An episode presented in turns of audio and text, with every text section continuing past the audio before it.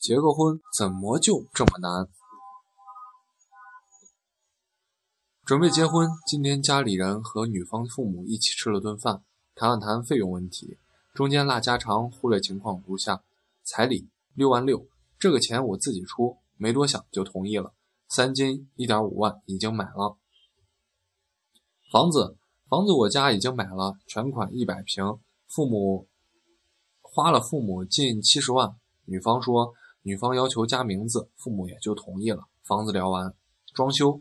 矛盾点开始积累，父母说出一百出十万简装全包，两万家具，想女方出家电，但没说没明说，想女方自己说出口。女方说女方父母不作声，最后女方爸妈爸爸开口，电器就让两个孩子自己弄吧。这又落到我头上了。说完这话，老妈掐了我一下，晚上回家死定了，又但又不敢挑明。场面已经有点尴尬。装修聊完，父母已经有点脸色了。婚礼，其他费用就不说了，肯定我家出没跑了。初步是杂项婚庆，不算酒席，一共四万。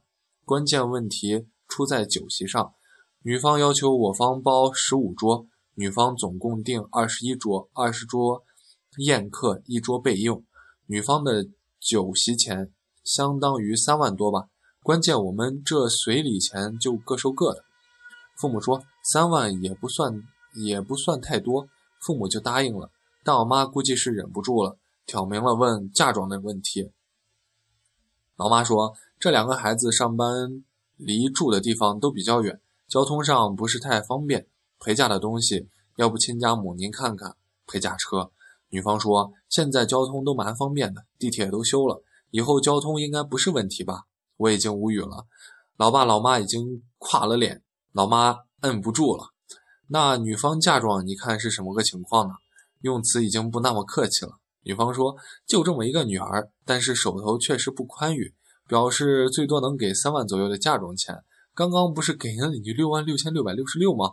老妈说：“不好发难，依然表示最好能陪嫁一辆车。”女方说：“还是表示车太贵，买不起。”不过嫁妆钱提高到了四万左右，最后嫁妆问题谈的不欢而散，被我爸这个和事佬又拉又拉提跑回去拉家常了。最后饭局结束，给了九千九百九十九的订婚钱，各回各家了。路上我妈就没好脸色，跟我挑明说，如果他家陪嫁就那么点，一是房子不可能加名字，二是酒席分开办。